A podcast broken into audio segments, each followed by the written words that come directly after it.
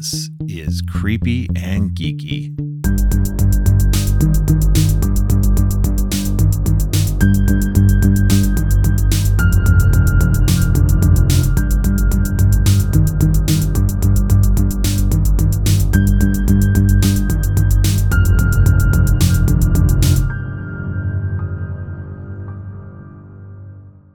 Welcome to Creepy and Geeky. I'm your host, Robert, and on today's episode, we're talking about Happy Death Day and Happy Death Day 2 U. Joining me today is DeVaughn Taylor. DeVaughn is a co host of the Specter Cinema Club podcast and a rotating panelist on The Pod and the Pendulum. Welcome to the show, DeVaughn. Hello, hello. Thank you for having me.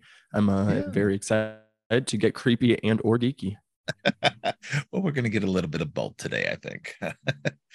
All right. Um, well, first up, since you're new to the show, uh, I, I like to ask guests, uh, what was your first horror movie? You know, it's like I, I kind of go back and forth because I truly don't know which one it was. I know I know the first batch of movies that I saw, and I know what All was right. not first. Uh, like you know, the the Fly was third, and that was like the one that like kind of like really like flipped a switch. Um, okay. but between uh, which one was actually first? It's either Cube or Nightmare on Elm Street. Um, right. but but I do have just both vivid memories of watching those around the same time. And uh, it was a uh, you know it, it, was two different movies from like uh, the the two like kind of primary like uh, uh horror horror bearers in my life I guess uh because like uh, my mom she's she's big into horror movies and uh, we would uh, it was fun because my dad hates them so it was like me and her that was like kind of like our thing you know um, right. so so she got me started on Nightmare on Elm Street like pretty early, and then my uncle uh, showed me Cube, and then he he was the one that kind of like showed it, like he had like a you know massive collection stuff. So like that through him is where I found like the more like you know cult favorites and stuff and like genre films like that. And uh, I remember Cube being one of those ones that like was like one of the first things to like scare me because it was like so realistic. So it was interesting having the two of those to like kind of start. One of them was like a super realistic thing that I was like, oh my God, if what if I was in this situation versus nightmare is like, you know, the more supernatural one, but you know, right. still, you know, created a different type of fear. So so it was it was one of those two. Okay. All right. That's cool. Um, and then you after that point you uh became a a, a lifelong horror fan or I mean, it was like there? I definitely watched horror all throughout my life. Um, right. I'll say like kind of where I like made the transition of like kind of like more dedicating myself to it would have been uh, more like 2014 ish. Um, I remember it was uh, after I saw It Follows that okay. was like kind of uh, one of the films that kind of like changed my brain into thinking like because at first it was like more about like you know just like the the funness of it all and uh you know trying to find stuff that was scary but then of course as you like get older and they become less scary then that's like whenever i like started like being like oh there's like so many storytelling possibilities here and so many different styles that you can uh, put into it. And and on our podcast, we focus on subgenres of horror, and like that's like the thing that kind of intrigues me is like you know like horror is such a big umbrella, and there's like so many different kind of types uh, that have different functions for the film, you know, under the big horror umbrella. So around that time was uh, kind of whenever uh, it, my my brain was just like kind of opened up a little bit more, and then I was also writing for some websites, and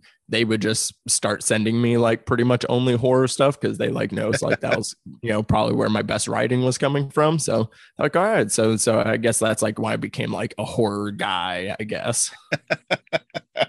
uh, I hear I hear you. I was the same way. You know, I grew up in the '80s, um, and you know, as listeners know, that uh, I um I've been I dabbled here and there. I I would watch things and and enjoy stuff uh like you know the Nightmare on Elm Street movies and the the Friday the 13th movies and you know the Scream movies I was really big into and still am but you know I got really big into them but I wasn't super into horror at that point and it wasn't until about 2018 or so that I really got into it like much much deeper and now it's like become a whole huge facet of my life so much so that now i'm podcasting about it.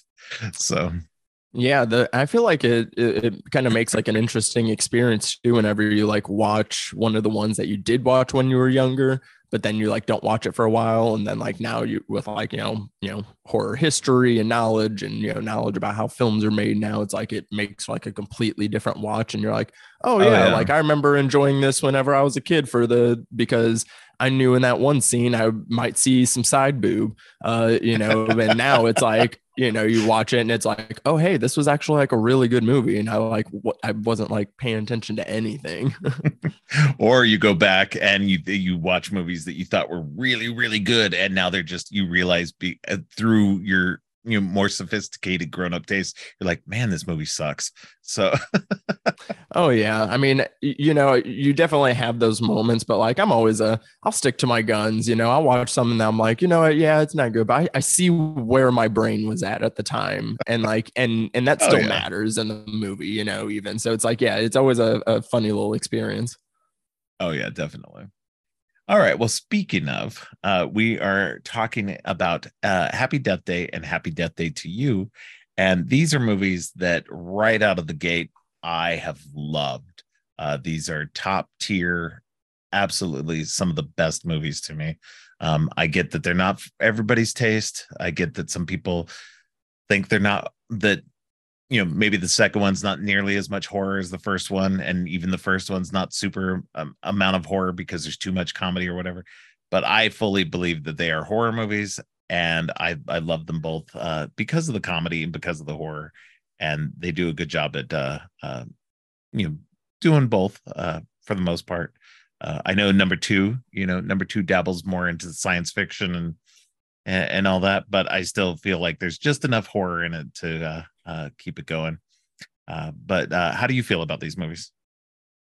Yeah, I mean, as far as like uh, you know where they sit on the horror scale, like they both you know sit firmly in the in the genre camp, especially the first one. And uh, yeah, I think uh, definitely the second one uh, took people a little off guard with us switching the subgenre kind of so drastically, but it's still has you know so much of the DNA of the first one, and you know I, I, feel like that yeah might be a recurring element in the conversation. Is like I do appreciate the first one like way more than the second one, but not to say that yeah. the second one's bad. It's just they it's different in the way that they kind of took the pieces from the first one and then made it its own thing. Like so like the the fact of the second one working the way it does for being so different uh, is still right. a testament to that movie itself. Even if I do still prefer the first one, but I remember seeing the first one and like I remember when it was announced and everything, it just felt so fresh. Like there was yes. it, it, felt, you know, familiar where we are seeing tropes that we know and things like that, but it also felt fresh.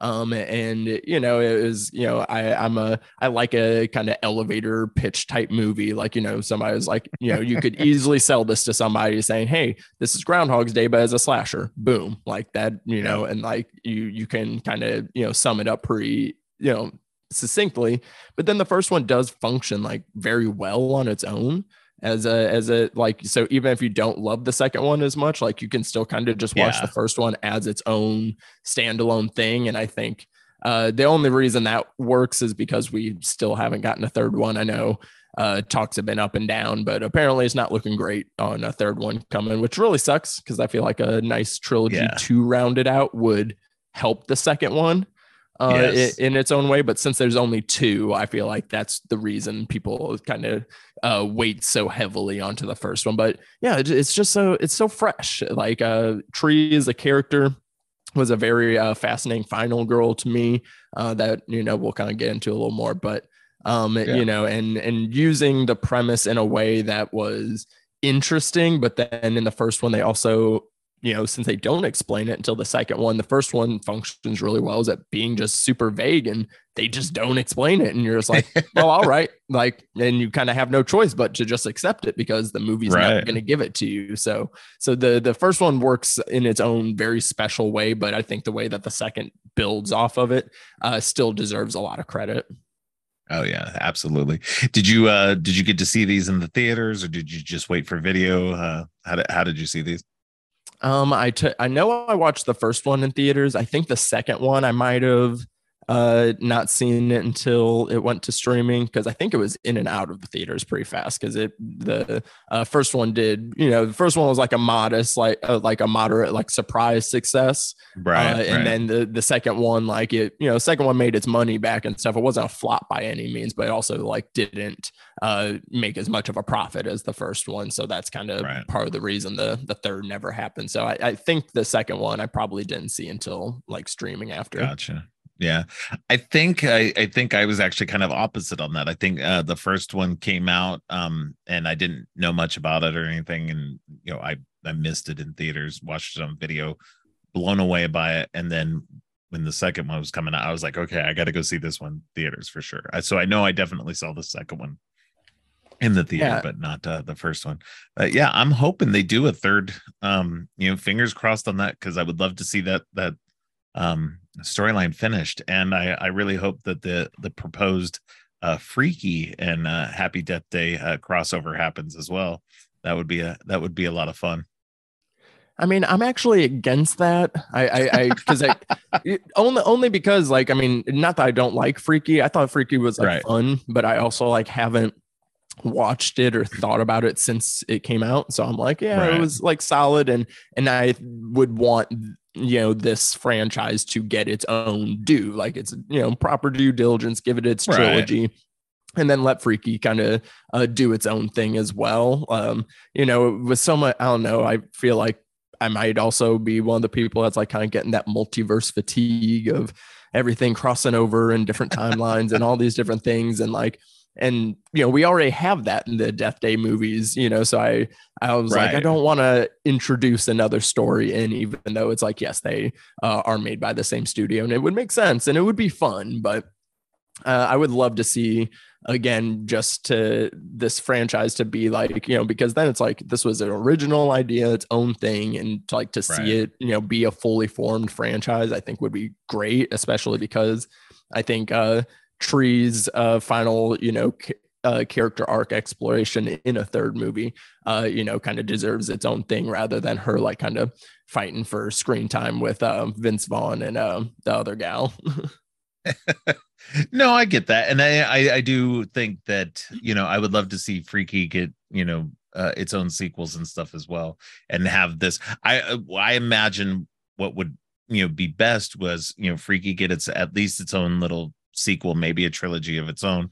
Uh tree get hers finished off um and then maybe some kind of you know fun crossover um you know kind of down the road would be would be interesting. And like we said with the multiversal aspect of um uh that's been introduced in the second movie that you know they, they could easily pop into you know each other's universes uh without any uh hard explanation uh behind it Oh yeah, I mean, I think the logic would make sense for sure. Like uh, maybe, maybe, uh, yeah, give give the Happy Death Day its own thing, and then like in a sequel or maybe even side quel for Freaky can like uh, Tree Yeah. can like kind of pop in for for a nice little appearance or Yeah. something. yeah i don't want it to be part of the i don't want it to be part of their own uh franchises or something like that It- it- you know I, I imagine it'd be something more of like a freddy versus jason type situation where it's kind of like you know their stories have been told enough and then we can have some kind of just fun side side you know fun thing that uh that they do together um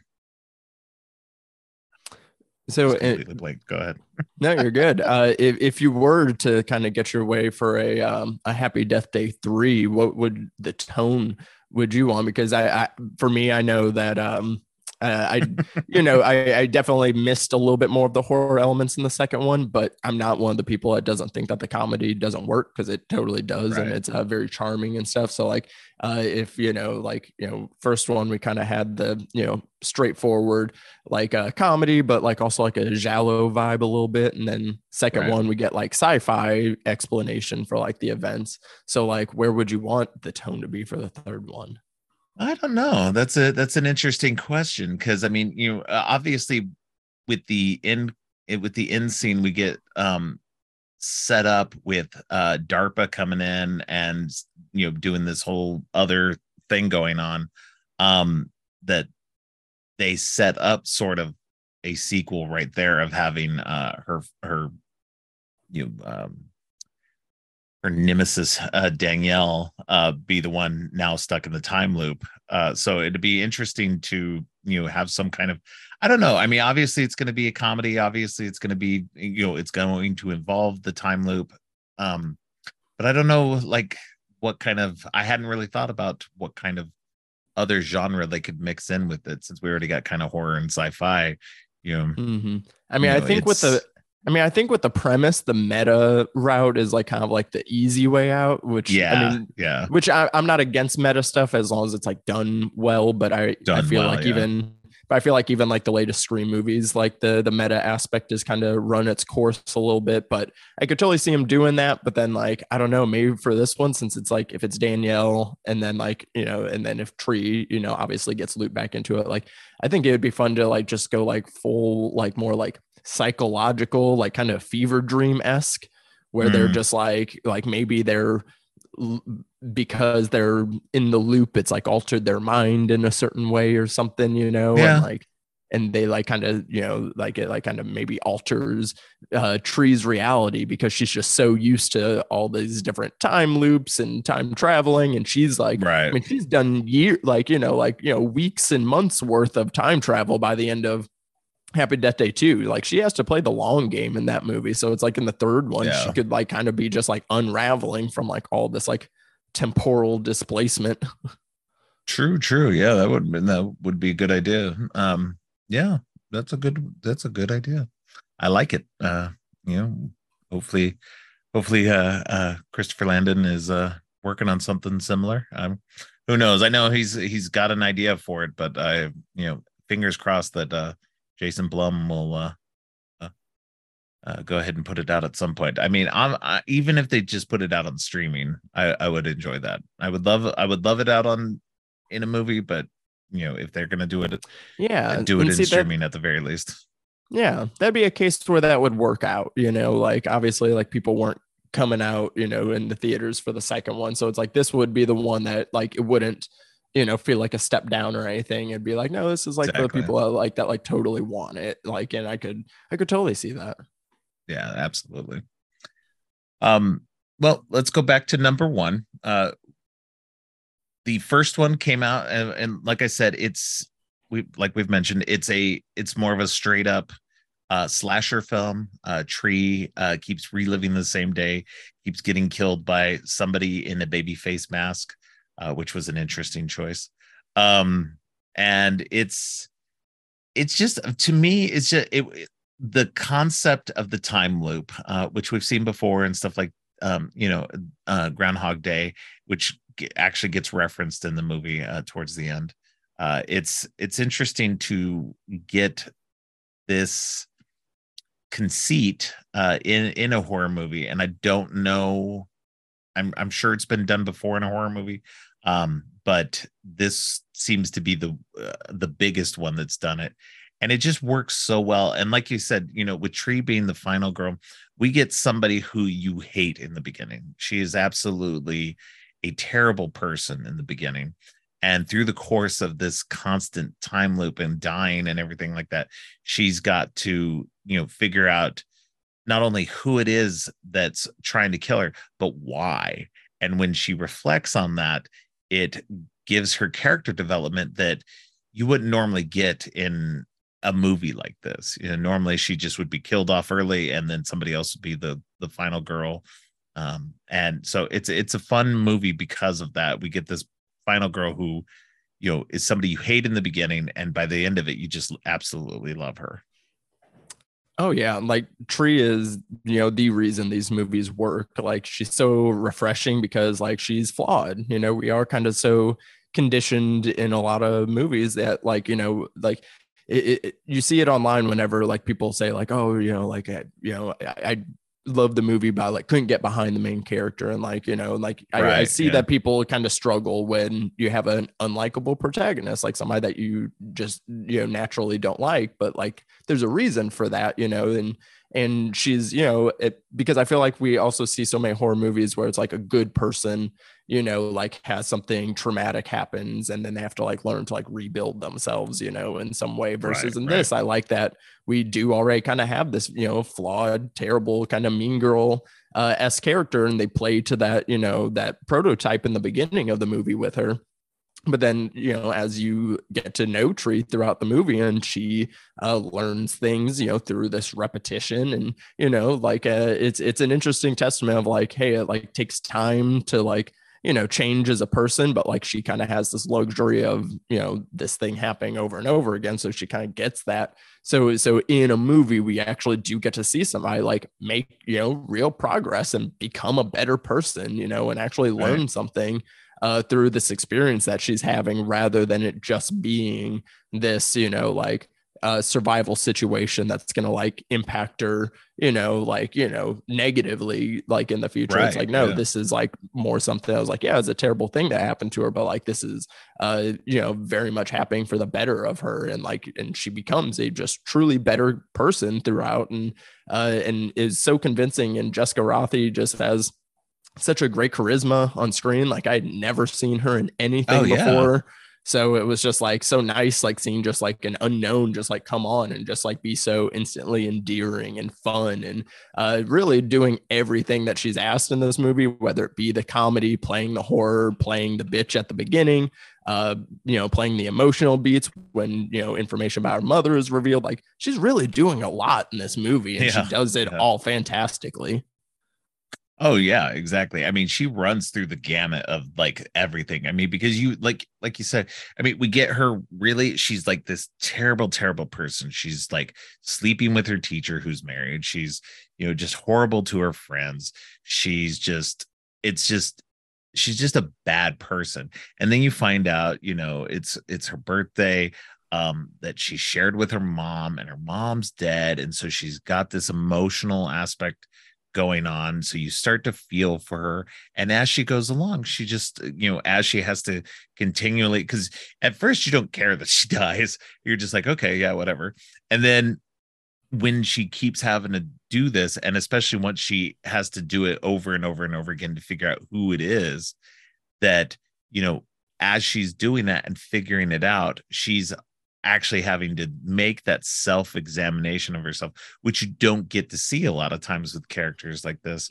That as she goes along, you get kind of to the root of everything and you realize that deep down she is a good person. She's just been, you know, beaten down by life and it's made her this harder, you know, kind of bitchier person and it's good to see her kind of like strip that away and get get back to her core uh, of being a, a good person, you know, um, and just you know by the end of it you know you're rooting for her. You're like yes you know you're you're hoping she's going to get out of it. And when she does you're super happy about it. Yeah. She has a she has a really cool like uh path of acceptance. Like she has to accept that like hey like yes, I know like things have not been great in my life, but like that also doesn't give me an excuse to be a shitty person to everyone yeah, else, you right, know? Yeah. So she like has like that acceptance and also like, cause that it kind of comes in a point where she's like, you know, has no hope in the situation. She's just like, well, I'm just going to keep living this. So like, okay, if I'm going to keep doing this loop over and over again, like I might as well try and make the best of it. Um, so it's like, there's, there's something uh, very, um, you know, very just human in all of that and uh, and she's just uh, yeah fantastic and just like every emotion that she uh, gets to do throughout this. Yeah absolutely. And it's interesting too because the mechanism of the time loop in the first one um you know we don't find out what's causing the time loop. We just you know and and a lot of these time loop movies you never find out exactly what's causing this person to to to do this. Generally speaking the time loop is and is a device to take a you know you know if we're if we're going to re- reference groundhog day take a terrible person and end up making them a better person in the end. Um, so it's it, it's to change the person and give them this opportunity to better themselves over the course of the same day over and over and over again until they've gotten to the point where they can get past that terrible day. And so it's interesting to to to watch this. And so with this um time loop, I don't even remember where I was going with this, but um it's it's um oh man, my brain just I, died. I, I, I think ahead. I know. I think I know where you were kind of going. Was like um because because the movie like the first one before we know it's actual time travel like yeah, yeah we are we are calling it a time loop it is just like kind of this recurring situation that we don't know but even you know it, it kind of begs the question on like how much of it they did kind of have planned for the sequel because like you know they have right. the blackouts and then they explain that in the second movie but then um you know were they I, I, wonder how committed they were to to time travel at this point because like even though it's not explicitly time travel they're still using the tropes of that genre in the first right. movie uh, because you know typically the lesson that someone learns in a time travel movie is like no no no you can't use this event to or you can't use this phenomenon to change an event but you can use it to change yourself and that's usually like the the journey that that person mm-hmm. learns so it's like they they still embedded it with her character arc right. even if you know they weren't sure you know where they were going as far as this time loop but again i like that in the first one it is not explained we don't really like it's consistent and you know you can learn things about like the way that it works but like it's never given to us though and um and something about that ambiguity I really like because then it kind of you know just gives you wiggle room and in, in kind of what you can do. Um, I've always said in in uh, you know the problem with time travel movies is like you know when you do try to explain it and try to make sense of it, and it's like we're never going to be able to because we can't do it. We haven't right. done it yet. So until that happens, we're never going to be able to try to make sense of it. So it, so no matter how much you try in a time travel movie, you're going to shoot yourself in the foot somewhere. So I feel like that's why the first one works because they don't try to explain it. So it kind of gives them a pass to, uh, you know, uh, make some mistakes here and there.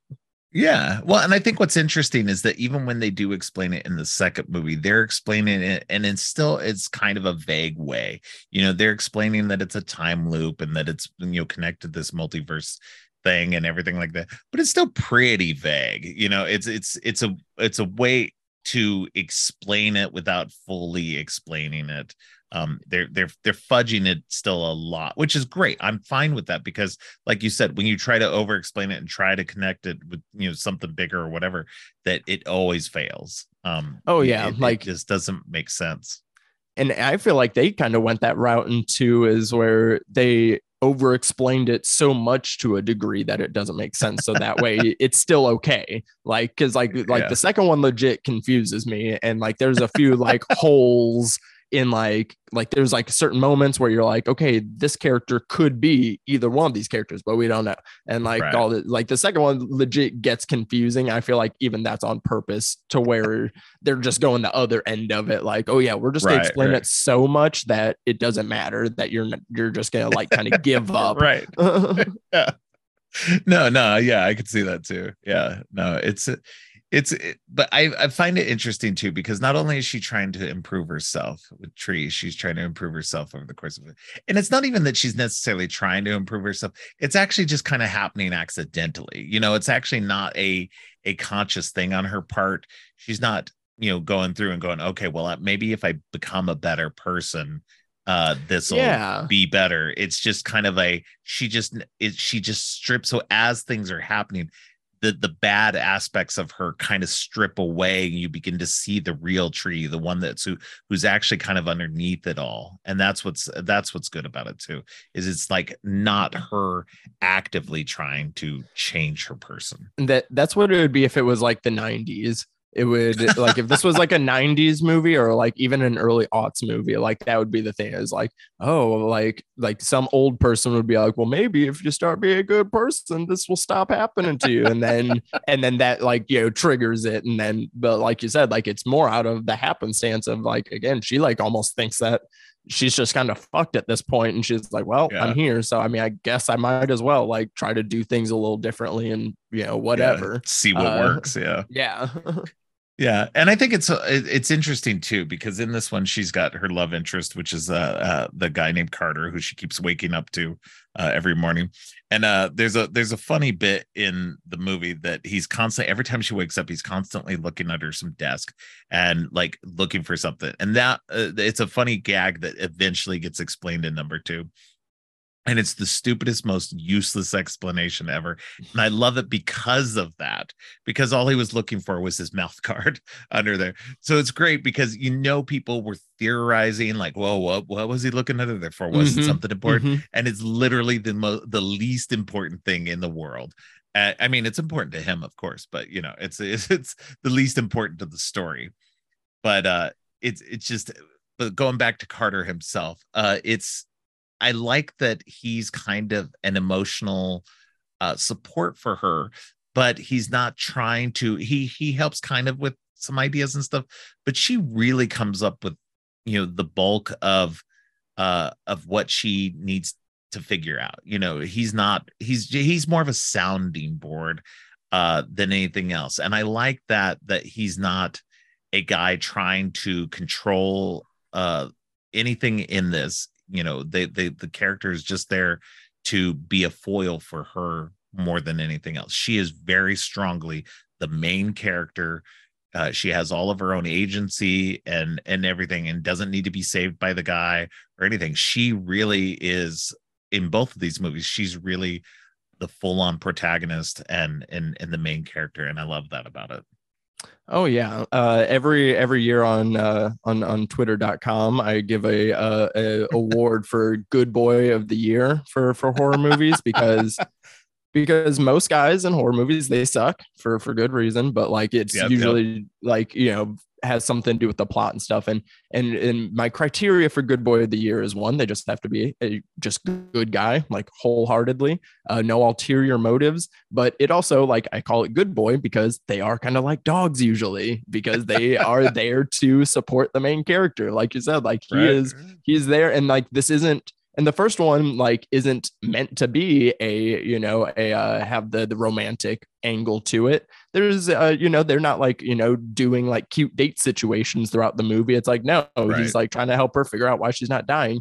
And the thing with the movie is that like shows why he is just such like a purely good guy is throughout most of the movie it's him meeting her for the first time again. Yeah. So yeah. it's not like they're having this like built history throughout this experience. He doesn't remember. She she keeps remembering right. these different experiences with him, but he doesn't know that. So like literally every time is him being just a good guy that meets her for the first time and is willing to help her. And like Absolutely. the fact that he consistently does that just like shows that it's just like, oh yeah, no matter what time reality, he's just gonna be a good guy. And then that's when she, you know, starts to fall for him, you know, just like, you know, experiencing that over and over again, like kind of, you know, building this bond with him that he doesn't even know about. He's just a blissfully unaware golden retriever there to do whatever she needs him to do. And we love him. Absolutely, yeah. Carter Carter is uh, one of the best good boys there are in uh, horror for sure. Um, yeah, no, I, I like that. That's uh, that's funny. Um, but that did remind me of what I was going to uh, uh, uh mentioned was that she um uh, and now it just left my brain again. Oh my god.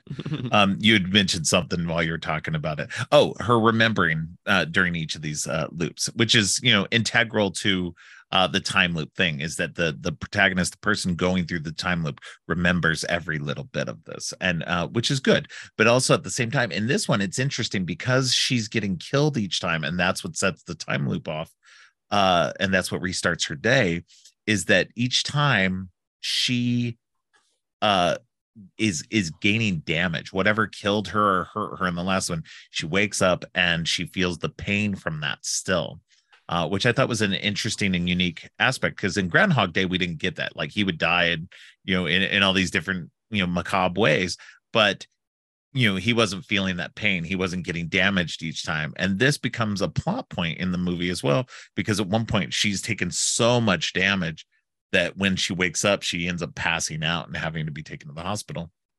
And it's remarked upon that when she has an x-ray that she has like years worth of damage inside of her and and it doesn't make any sense and uh it was an interesting aspect. Yeah i mean it was a it was like a very cool way to put a body horror spin on like again like this this you know all this emotional trauma that she keeps within herself but because of this you know series of events that they just like kind of keep coming to the surface and then again like you know they they physically manifest but this is of course you know for her for her like just like kind of mental traumas that she's building up over time and and that also plays into you know like time loop time travel movies where you kind of have this like mental mm-hmm. exhaustion that you take on from experiencing that and like her her thinking has to fundamentally change you know once she kind of realizes like okay like i have to like go through life now like thinking at some point somebody's going to kill me and i have to like be like not terrified of that and like that's a hard thing to do. So um, it works out, you know, again, you know, taking the tropes of these types of movies and then applying it to her to her character arc.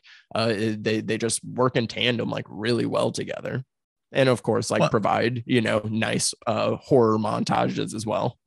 right, yeah, and I think it's interesting too because you know after she realizes that she's getting damaged uh, severely and that she can't take much more of that. Um, or she will die like totally that she like has to reorient instead of like you know continuously dying over and over again trying to figure out who it is. She's actually got to stop and think and try to piece this together in a better way given the information she already has and you know just stop and and really consider you know all the possibilities. And so i think that was a good tr- like a good um uh storytelling device to get that uh to to take us into that moment and to uh you know kind of lead us into you know the latter part of the movie. Yeah i, I think one one thing that also sets you know tree apart as a final girl is uh most final girls you know they kind of fall into one of two categories. They're either the more reactionary ones. They're like kind of just like you know dealing with the situation that's you know going on right. and they end up just like kind of more surviving you know, by the end, uh, whether that's like a Sally or someone like that, or you know, or we have the like more proactive final girls, and like Tree uh, kind of gets to do both in this movie. You know, yeah. she like hits this like low point of like you know feeling like she's you know just like kind of fucked and like not gonna get out of this situation, like kind of uh, accepts this like you know reactionary thing but like you said once uh, she kind of figures out that she needs to do something you know she very much flips it and then she becomes this very like you know proactive on the move and she's you know very she's physically capable she's adaptive she's uh, very clever thinking and uh, she really just like kind of gets to show off the the range of uh, of what a final girl could be. Oh, absolutely yeah. No I I I, I I'm always uh uh, I'm always happy when we get the more proactive uh, final girls, uh, somebody like a, uh, a uh, Nancy uh, from the Nightmare on Elm Street movies, and mm-hmm. um, uh, um, can't think of her she, name. She, she reminds Benson's me of a Sidney from, too. She, she, yeah, she, yeah. She gives me a lot of Sidney vibes. Yeah. Now Sidney, yeah, because Sidney starts out kind of like you know reactionary, and then kind of builds towards that uh, uh more uh, proactive. So yeah, yeah, that, that's a good good call. Um, yeah, so I mean, it's it's you know, and it's interesting that in this one, it's it's so we get to find out that ultimately in the end, it's her roommate who's trying to kill her, um, and who has set all this in motion because she's jealous because she's dating this the teacher slash doctor guy and she wants to date the, the teacher slash doctor guy it's kind of a like to me it's kind of a shitty motivation. Um, but again, slashers are filled with like shitty motivations. The killers are always have like the worst possible reasons for killing people. Um, so it, it it's it's in line with that. Uh, but uh, it, it's it's kind of fun that uh, you know, when we get to the second movie, it gets flipped on its head. Um, but you know, before we get there, let's let me hear your thoughts on uh, uh on this one. Yeah, I mean, this is that's why this kind of falls into like a like I, I feel like nobody talks about this as like a more of a modern giallo, as yeah. you know, you kind of have the the slasher angle, but the slasher angle is more focused on like the who done it uh part of it versus yeah. like you know like uh kind of the why of it all um it, you know that we are kind of focused on like okay if we figure out who the killer is then this might you know change uh change the the situation um, you know, not only that, you kind of, you know, have the hallmark with the black gloves and the, the iconic mask yeah. and everything. But like Giallo movies, this kind of works uh, mainly only the first one because like once you realize that this is a sci-fi thing, then it kind of falls out of that cam Giallo never really gets into sci-fi, but it does get into either you know it gets into like illogical situations whether it right. be supernatural or not and since we don't really know so like that's kind of where i put that in this and especially just because of and and and and even the motivation part like falls into that because like in giallo movies the motivation yeah. is always very dramatic you know and i mean that's yeah. as dramatic as it can get like oh my god i'm just you you're a shitty roommate and i wish yeah. i was sleeping with the professor that you're sleeping with like that is you know so so like straight from the 70s um so so yeah it, it kind of falls into that and i feel like that's kind of where um the the kills kind of uh, fall into as well because like this baby face doesn't have like a iconic weapon that uses. It like you know uses just like whatever is in the different uh you know vicinity for like that specific scenario. So we get like a a lot of variety of these like kind of you know some you know ranging from very simple stabbings to then uh you know these like more elaborate like kind of things as well right right. No and i and uh, yeah definitely I, I definitely see uh the comparisons with the giallo which uh which remind which always brings me back to that the scream movies are very giallo influenced as well. Mm-hmm. um you know and uh you know i will i will sing that to my dying day um that uh you know because it's exactly the same. The mask the gloves the shitty motivations the very over dramatic reasonings and you know everything especially with the, the always like just always being tied to her and her family and everything. It's just it's just crazy. But yeah no i see the same i see what you're saying with the the same aspects in in this one. And i think that carries over into the next one as well. Um i think there's you know there's giallo touchstones. It, yeah we're getting in the sci-fi a little bit more but whenever we're getting with whenever there's the killer involved we've got the the, the giallo aspects of it.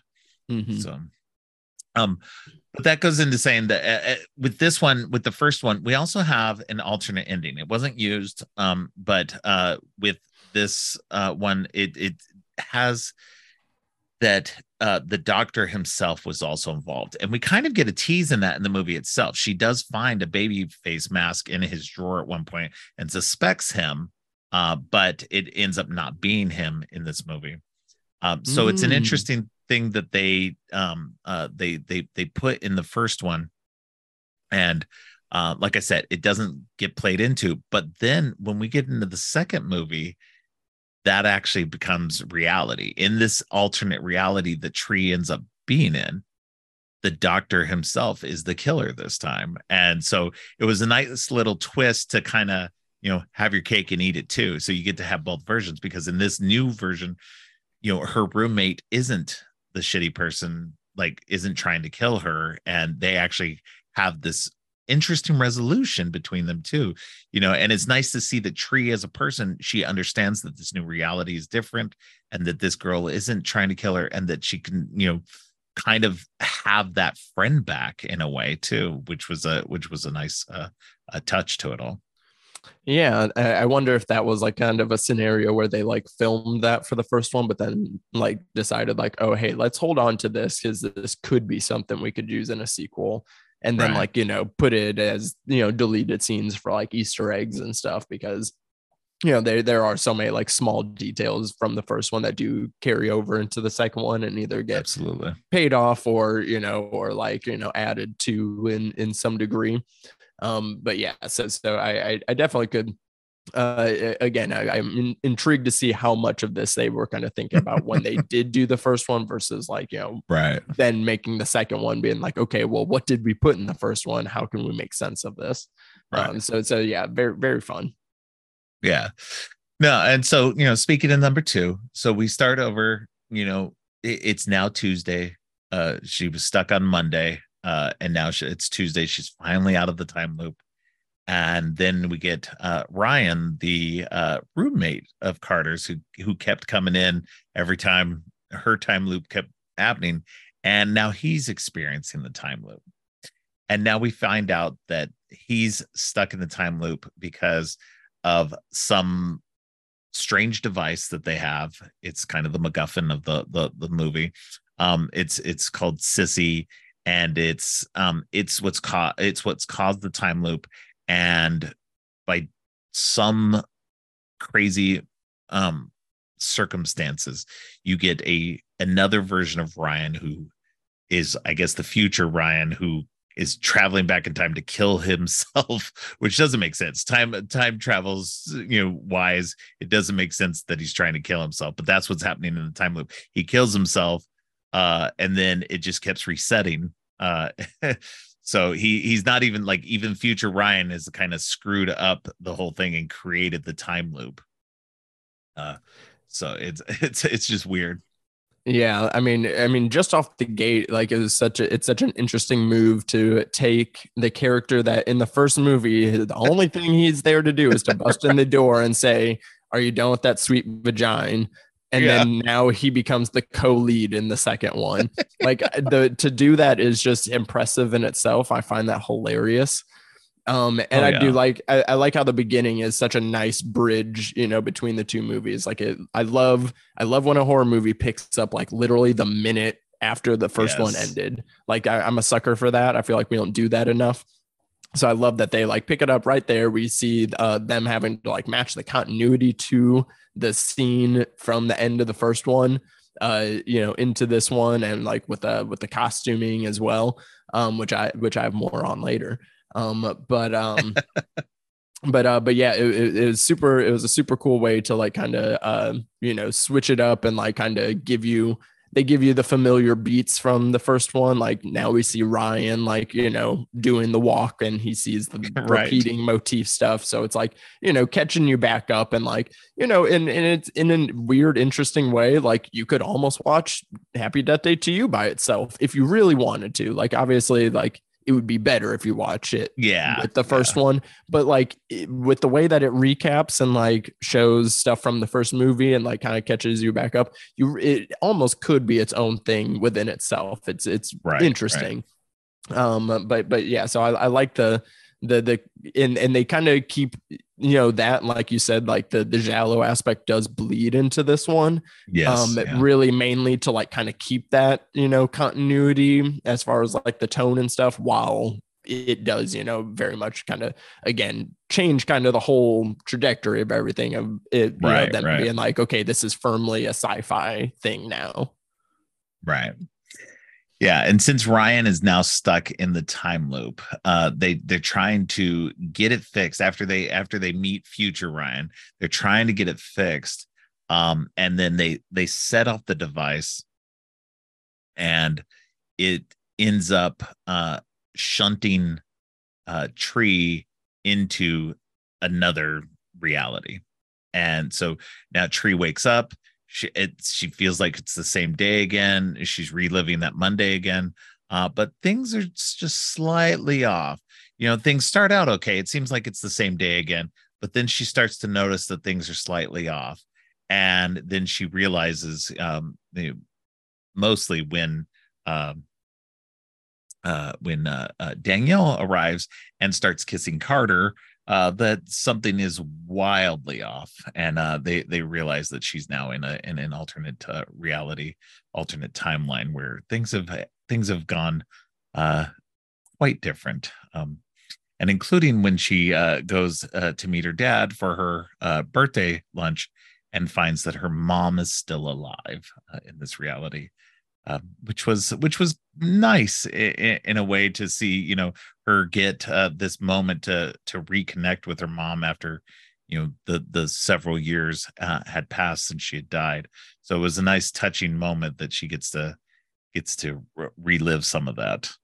It's it's like it's interesting because i remember when this came out and i remember aside from like you know changing the tone a little bit and the things like that uh, the other criticism i saw is like okay does this movie like undo the character arc you know from the first movie that Tree right. has and it does in a way but at the same time it does in a way that makes sense for this story and and it's an interesting exploration of again like you know when you watch a horror movie and you think of like how that character is going to be like afterwards it's like okay like is it truly going to change them or is it going to be also like something that they forget about in a couple of years and then revert back to themselves so it's like right. i like with this one it you know adds another layer to you know tree's arc of being like of really testing or be like, hey, are you truly different now? Uh, you know, after right, this situation, yeah. or if given the opportunity, would you kind of revert back to like you know because she you know accepts you know her mother's death and like kind of you know takes a step past that and then right. to have this premise do the thing where it's like okay well now you have the option where you could live in a reality where she exists like yeah have you truly learned your lesson or are you going to kind of fall into like uh, the the typical mistakes of a time travel movie so again they're right. playing on the the tropes of the genre again Right.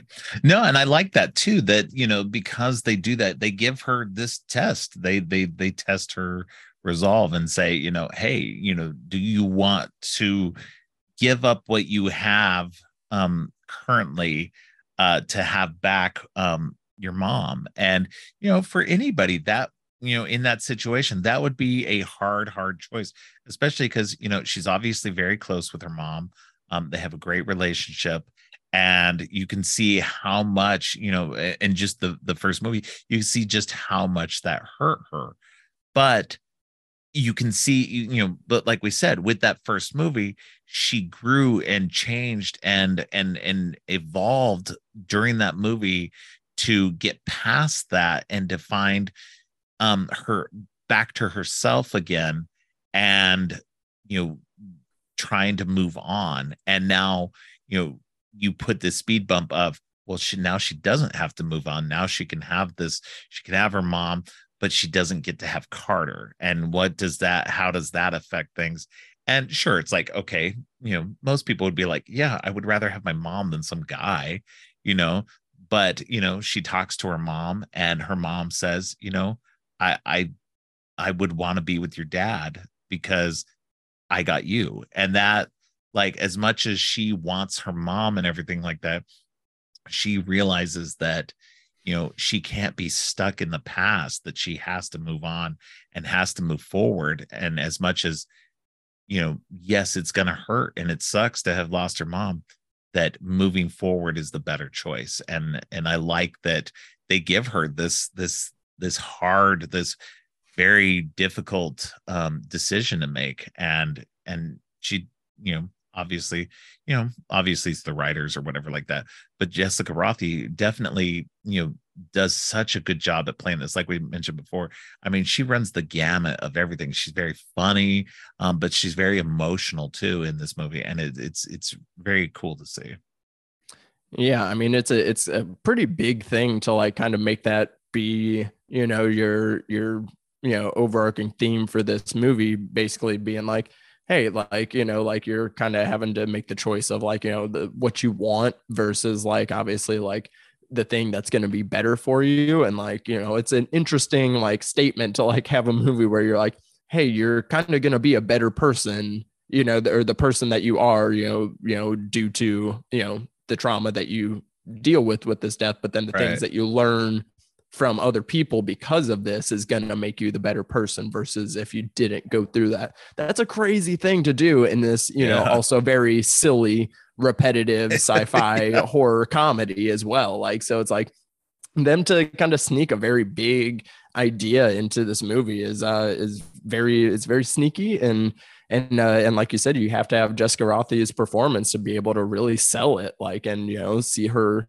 kind of going through these things. And I love seeing, uh, you know, uh, expanding her character in this as well. Like, you know, like showing that, you know, the things that she's capable of. Like, you know, she is like kind of still portrayed as like, you know, the typical like blonde, like popular mean girl or popular, like, you know, pretty girl and stuff. And then it's like in this one, when people doubt her on like, you know, being able to like learn all this, you know, science, right, time travel yeah. stuff, she's like, okay, no, I'm going to double down. I'm going to show you that I can do it. And, and I, and, and you, you don't really see long game uh, kind of plans in movies anymore because obviously everything kind of happens so fast. But with the premise of this, it's like she literally has to just spend weeks doing time traveling and killing herself to like learn more and like yeah. use the time travel to like be able to learn all this information. She like basically becomes a scientist uh, yeah. throughout the course of the movie, which is pretty fucking awesome.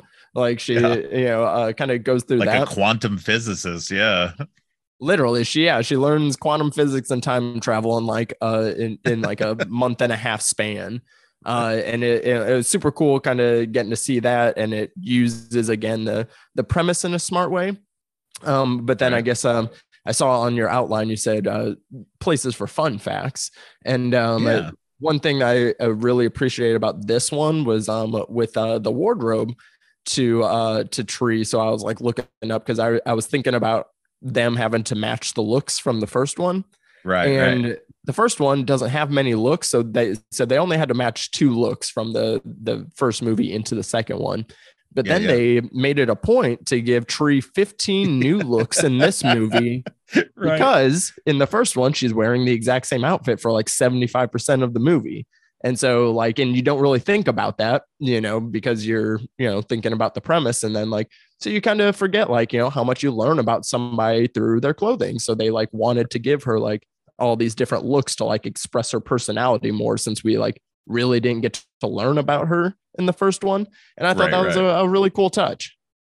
Yeah, no, and I, am I'm, I'm definitely a, a, big fan of the uh, FML uh, shirt that she wears in this uh, because you know it, it, it's it's funny uh, just on its own, but at one point you know it she's doing they're going through the montage and they're just trying over and over and over again because what she's having to do with this learning these um, quantum physics and everything, they're having to try out these different uh, algorithms every time. And uh, when they don't work, uh, she dies and comes back. And so each time, uh, it just is like, okay, they keep failing, they keep failing, they keep failing. And one at one point, she's uh, sitting there next to Ryan and it fails. And then she just smiles at him and just pulls her shirt down and shows the FML. It just just like that's what it is you know so it's it's a really fun touch with that with with the clothing as well so i, I enjoy that a lot yeah we, we definitely get to um and, and and because it's like funny to think about too like if like you like you know spent like spent the entire first movie like doing that like wearing the same things like you get annoyed so it's like it's like almost that she makes it a point to be like well if i'm gonna keep doing all this like time traveling i need to switch it up you know and yeah. then I love how they also use that to, you know, that that's where we get kind of the the repeated kill motif in for this one yeah. of her like having to learn the algorithm and uh, get into right. this one. Now, this one for me, this this this uh uh repeated death montage. We get we get them in both movies, uh, but this one is my favorite. Uh, uh, mostly because it uses uh Paramore's uh, Hard Times uh, song during it, and it's just yes. such a fun sequence. Um, especially the bit where she's uh, jumping out of the plane because so she keeps so amongst all this so she's like not only is she having the stress of having to learn all these and having to die each time you know and and and and they figure out it's better for her to just try to kill herself rather than to wait for um, the killer to like killer her and stuff time. yeah and so so she's finding you know so we get all these montages uh, of her you know finding you know creative ways to do this and meanwhile, she keeps seeing uh, Carter and Danielle on this uh, bench uh, kissing. And so it's frustrating to her because, you know, she's in love with Carter. Uh, and, you know, again, Carter doesn't know uh, because he's stuck in the same day. You know, he, he resets every day. And so, and in this reality, him and Danielle are together and it did, doesn't matter to her, uh, to him. And so she, she just keeps getting like it's stewing and stewing over it. So this this moment this culmination of this uh, uh sequence is she she goes to skydive uh but without a parachute she's just in her like i guess underwear in this sequence it's a, it's, it's like weird, in a bikini yeah. Yeah so in a bikini kind of underwear style thing. So she literally jumps out of the the airplane um with no parachute on no jumpsuit or anything. And just as she's about to land they slow it down and she's like dropping right in front of carter and danielle. And she just like is looking straight at the camera flipping it off and just splat and they get sprayed in blood. It is hilarious. It's it's it's a great sequence yeah it's like yeah in, in the first one the montage is like trying to like yeah like find the different ways to like be creative and like kill her and like show the the killer like yeah. you know being While relentless and stalking a different person yeah. Yeah so it's like a different type. It's like you know more it's supposed to be like more stressful and like whatnot. Like like you said this one it's like all about having fun because like now you know we're a second movie and we're totally in on the premise and know how it works. So like yeah it is just them uh having having super fun with it. Um they get to be uh, a, a, smidge more explicit in this one, even though they're both PG 13, which is um, these are definitely both movies that I point out as saying like, hey, PG 13 movies, they work if you are yeah smart with editing and and things like that. And if you're creative. yeah, absolutely. So the, Anybody that complains about PG 13 horror movies not being uh, good or creative or anything is just not watching the right movies because uh, there's lots yeah. of PG 13 horror movies that uh, uh, very much will push the envelope and uh, are very good because of it.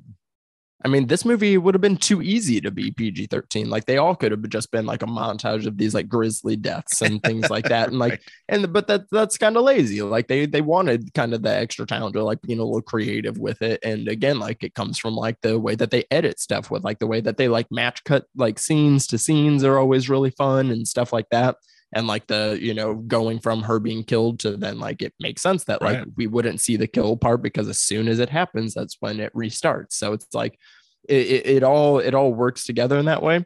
Um you know the the first one i would say that my favorite would be um uh, the bong kill because i am a stoner and i think that's very fun to to break a bong outside of a bed and you know uh, get somebody with it. So so uh, that that's my favorite one for the first one. Then the second one is uh i just love uh, her uh, jogging and diving headfirst into a wood chipper because it's yeah. also a it's also a pun. Her name is Tree. Uh, it's all fantastic, and yeah, so so love that one. No, any any anytime there's a wood chipper, it's always a good it's always a good death scene. You know, we got this one. We got uh, Tucker and Dale versus Evil. You got Fargo. You know, anytime there's a wood chipper, it's a it's a party oh yeah, you can't you cannot go wrong with a with a wood chipper, and and I think that's like the most like blood we get to see in the between the two movies as well. Like um, right, it, like it spits out some chunks, and uh, that's super fun.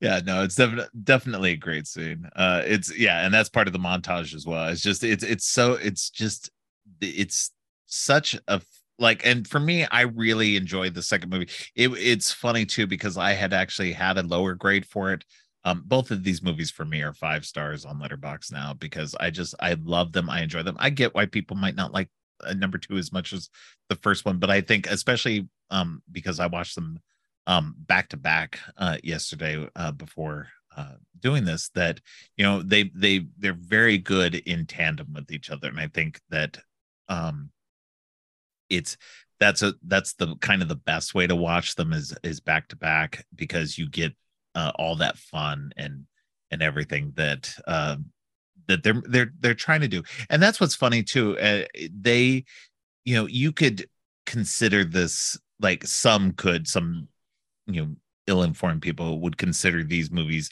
lazy because you're just kind of repeating over and over again.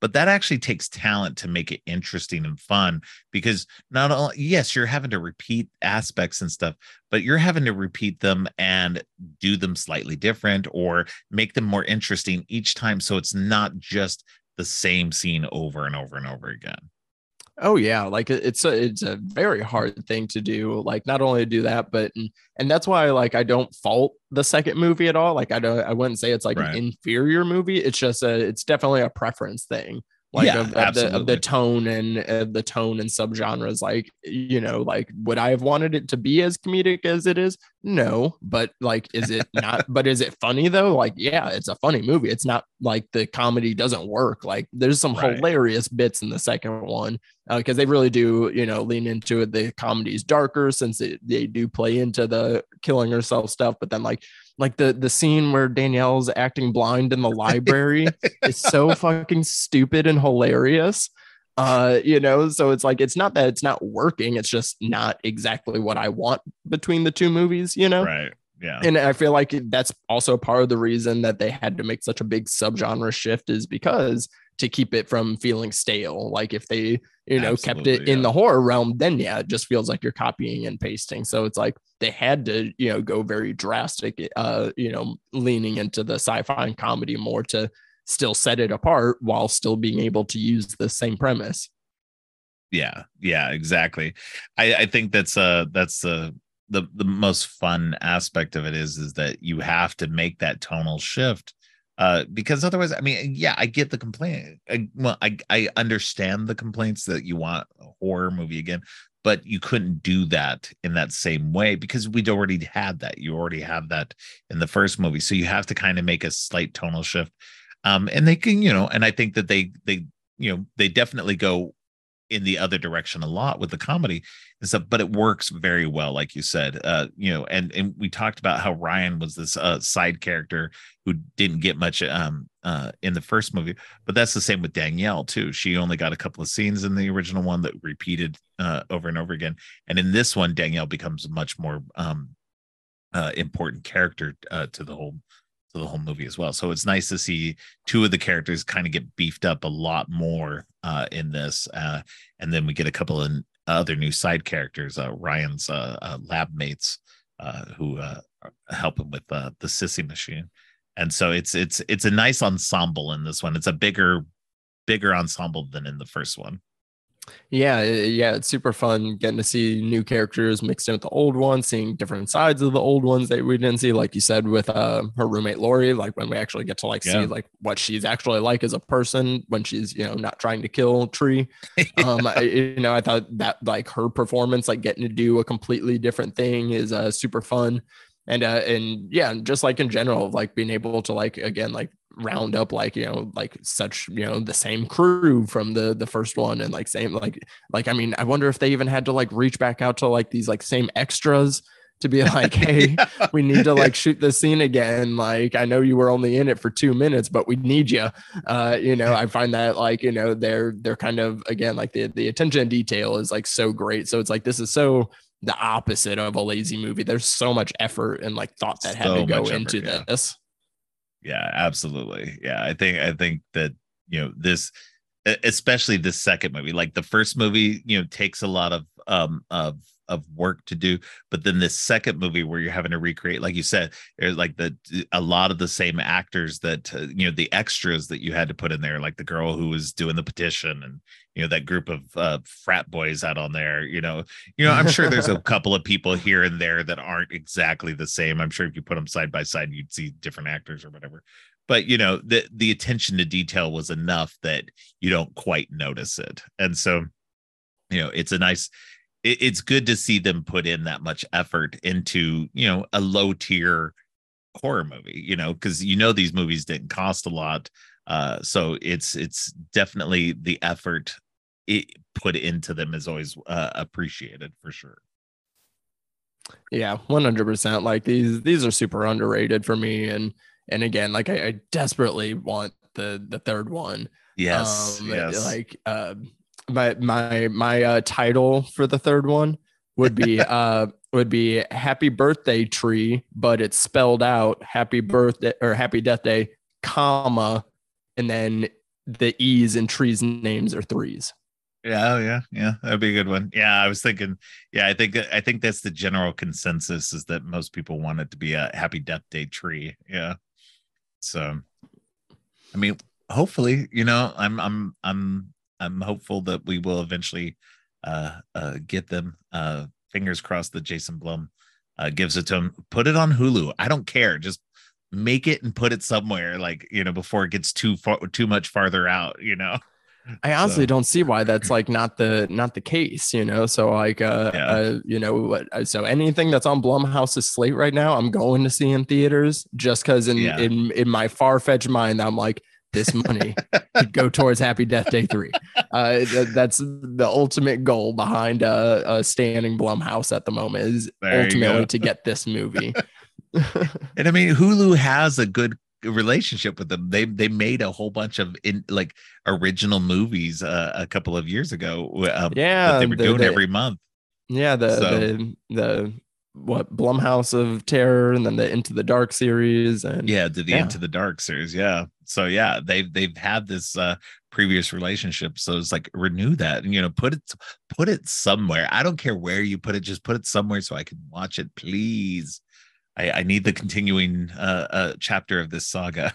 expand into a mini series. Oh my like, god! Do a, do a mini cool. series continuation. Like that could be mm. fun. Like there's there, oh, like I, I, I just do find it fascinating that there are just like so many possibilities here, and like it, it it's a shame that like you know there's so many ideas that could be had with it, but it's just money that holds these things back. You know, it's like it's unfortunate. Absolutely and and it's funny too because it obviously wasn't a lot of money so it's like you know that there's definitely there's there's room out there for it. There's money out there for it. It's like just make it happen. And like you said, with the miniseries, that would actually open it up. Every episode could almost be a different genre in a way too, which would make it uh, really fascinating as well. So there's so many avenues to go with this. Oh yeah, 100%. There's you know many many more ways that we could uh, learn learn to kill tree um, I, am a kill count devotee, so I did uh, look up that uh, Tree dies ten times in the first one, eight times in the second one. So, so what final girl can say that they've died 18 times in their franchise? That's pretty dope. Absolutely, that is. Yep, yep, yep. I mean, I, we've had a few people who've died. Like I, I know uh, uh, there, there's a couple of people who've died multiple times uh, because of a shifting. Um, timelines in them uh like the nurse from the the ha- halloween franchises died a couple of times uh through different through different shifting timelines but uh yeah it's it's rare you get somebody who gets to die multiple times so yeah canonically. Let, yeah, let alone 18 times.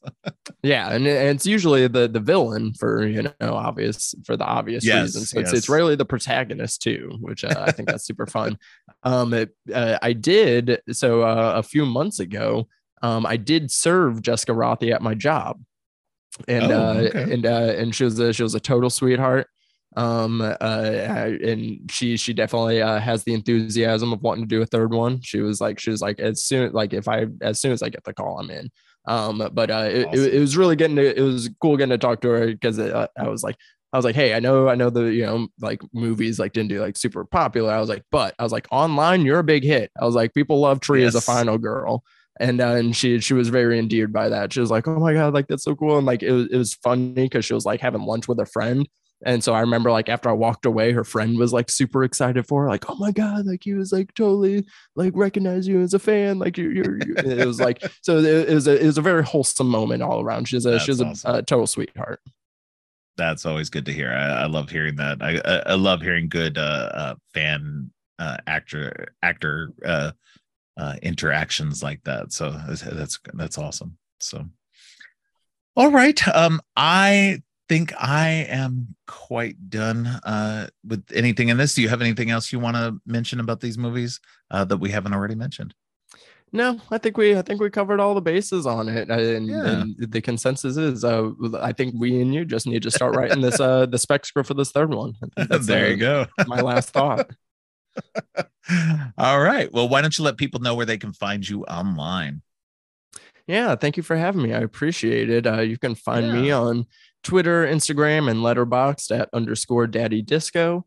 And then uh, I do uh, co-host my own podcast, uh, the Specter Cinema Club, uh, with my buddy Garrett McDowell, and uh, we uh, focus on a different theme or subgenre every month, and then kind of get into the nitty gritty on those. So currently, we are doing internet internet based horror with uh, like internet and social media type stuff. So uh, like Spree and Tragedy Girls. So uh, we got some fun episodes in there, and then uh, coming up we're gonna be uh, doing some aquatic horror and uh, and also uh, some uh, South Korean horror coming up. So uh, we got we got a nice uh, slate uh, coming up the next couple of months. So you can find us uh, new episodes every Tuesday on all podcast platforms and on Instagram and Twitter at Specter Cinema. Sweet. That sounds awesome. All right. Well, thank you very much for coming on. I very much appreciate it. And I hope to have you on again in the future. Hey, I'm there. I'm there whenever you want. All right. Thanks again to DeVaughn for joining me. Next episode, Donna returns to talk about the first MCU event in the Avengers movie this Friday. And then on Monday, Donna is back. And so is my daughter Katrina. And we'll be trying to avoid the traps in Escape Room and Escape Room Tournament of Champions. Thanks for listening. If you like what you've heard, please consider giving the show five stars and a review on Apple Podcasts and Spotify. Also, please share the podcast on social media to help spread the word. Make sure to subscribe on your favorite podcast app or at creepyandgeeky.com. Music for the podcast composed by Jerry Smith. You can follow the podcast on social media at Creepy and Geeky on both Twitter and Instagram. If you'd like to follow me, I'm Geekthulhu on Twitter and geek.thulu on Instagram. You can support the podcast by ordering tees and more on TeePublic or by donating to the Ko-fi page. All of the links are in the show notes. Finally, don't forget, stay creepy.